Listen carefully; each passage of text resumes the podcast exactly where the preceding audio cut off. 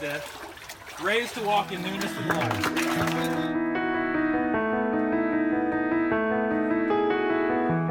You stood outside my grave with tears still on your